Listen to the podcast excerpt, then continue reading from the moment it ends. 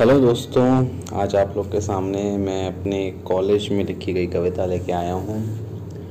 ये कविता मैंने जिसके लिए लिखी थी, उसको तो मैं कभी सुना नहीं पाया और आज इस पॉडकास्ट के माध्यम से मैं चाहता हूँ कि कविता उस तक पहुँचे, बट मुझे काफ़ी उम्मीद है कि नहीं पहुँच पाएगी। खैर, फिर भी कुछ बातें हैं जो मैं बयां करना चाहता हूँ। तो कविता का नाम है, अब पहले जैसी बात नहीं।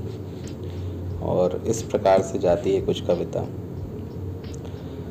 अब पहले जैसी बात नहीं, अब जाम तो है पर साथ नहीं। मिलने का वादा था उनका, वो कहते हैं कुछ याद नहीं। वो भूल गए कोई बात नहीं, अब अपनी भी औकात नहीं।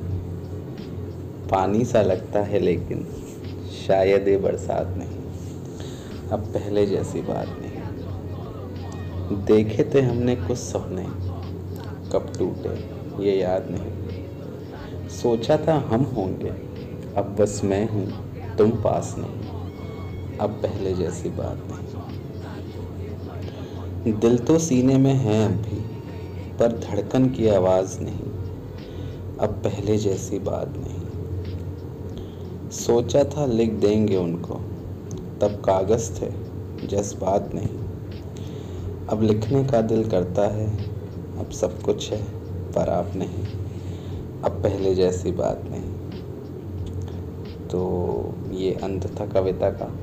आई होप आपको इसका मतलब समझ में आ गया होगा कि मैंने क्यों लिखी, किस लिए लिखी।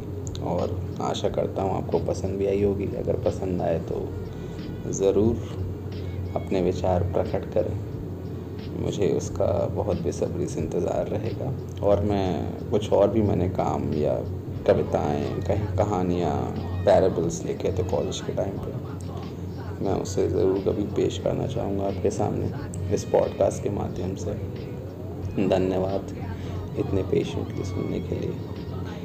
And please take care of your health नमस्कार।